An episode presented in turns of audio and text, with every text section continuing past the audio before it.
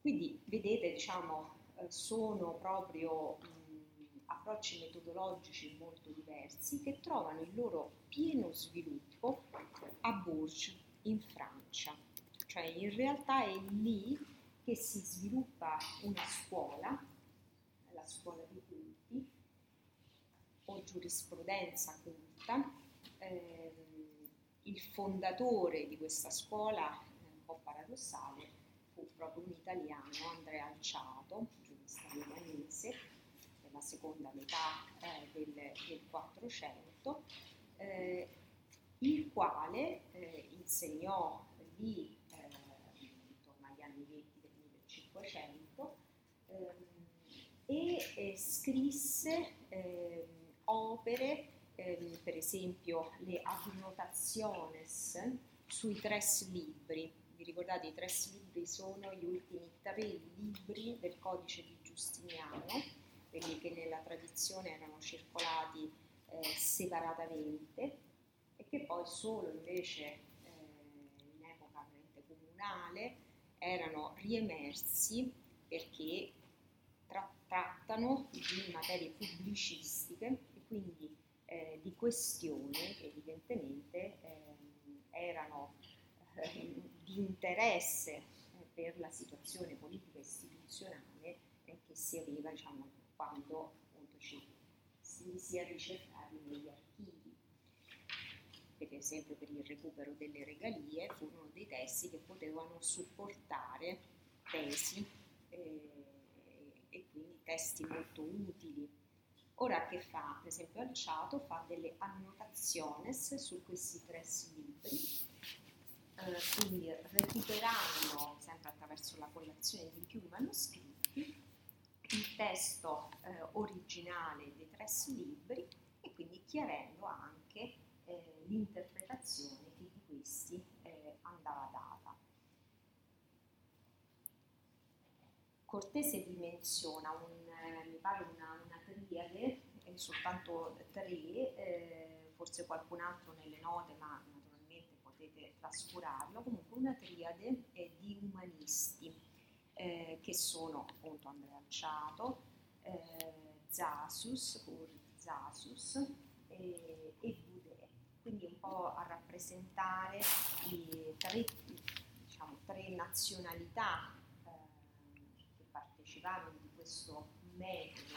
eh, dell'umanesimo e tutti questi studiosi, questi e gli allievi,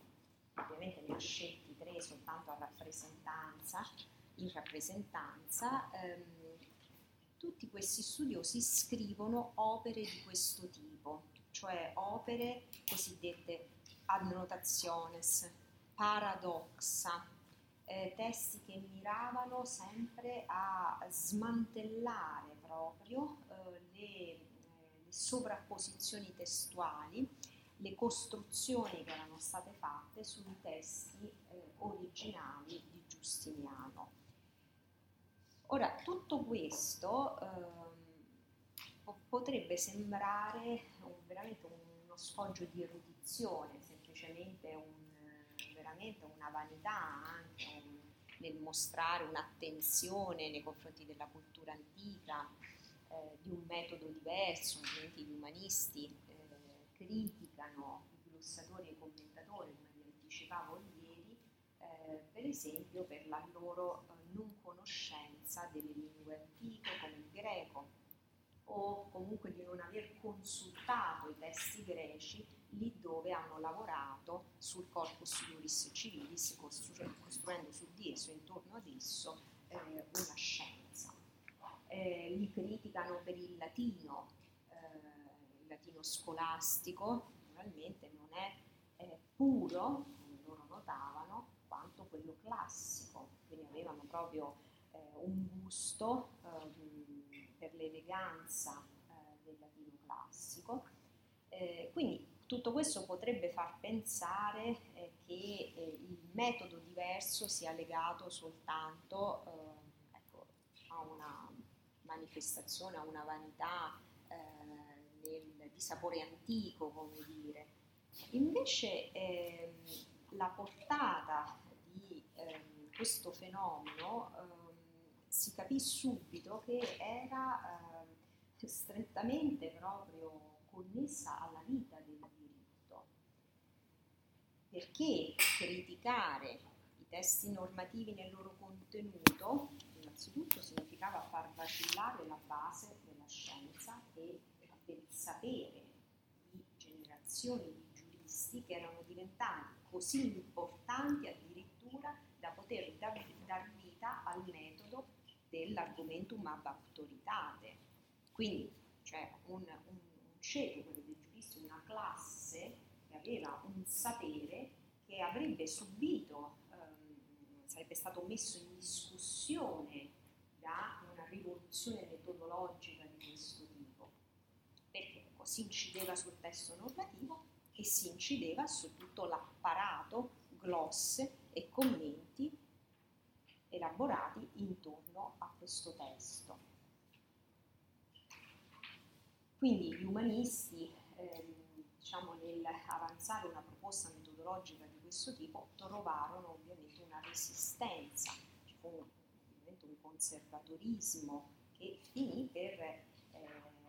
proprio separare i due metodi, vi dicevo, forse vi ho anticipato ieri, mi sembra il Mos Italicus Iura Docendi, cioè il metodo di insegnamento legato ancora al bartolismo, alla tradizione diciamo, dei commentatori e degli illustratori, e invece diciamo, eh, in Francia, eh, intorno a questa scuola di Bourges, dove insegnarono personalità molto importanti, per esempio Jacopo Gugliascio, ripeto Andrea Alciato che, che, è il fondatore, Zasius, e il Mos Gallicus Iura Docendi, che rappresentava invece un altro metodo di insegnamento. Si, si, discu- si è discusso molto su anche le ragioni per cui l'umanesimo giuridico è attecchito in Francia piuttosto eh, che in Italia. Una delle risposte che ancora eh, viene considerata diciamo, tra le più valide è quella del, della concezione del diritto che si aveva in Francia, molto diversa del diritto comune che si aveva in Francia rispetto a quella in Italia, un po' ve l'anticipavo ieri, cioè l'idea in Francia che il diritto comune fosse il diritto eh, comune alla Francia, cioè eh, un diritto comune espressione di una serie di eh, consuetudini vigenti eh, in Francia, ehm, che quindi potevano dare vita a, una, a un diritto, potremmo dire, nazionale, ovviamente in modo anacronistico lo dico, cioè veramente tra virgolette, però una vocazione un po' nazionale del diritto in Francia una struttura molto di potere anche legata alla concezione monarchica. Filippo il Bello, per esempio, aveva accettato che il diritto romano eh, fosse vigente in Francia, ribadendo però che non lo era in quanto diritto dell'impero, avrebbe potuto diciamo, eh, far ammettere una sorta di soggezione eh, all'impero e quindi al diritto romano in generale, ma bensì che vigesse eh, come eh, diritto, come consuetudine locale in Francia, quindi le, come dire, dandogli un'altra etichetta.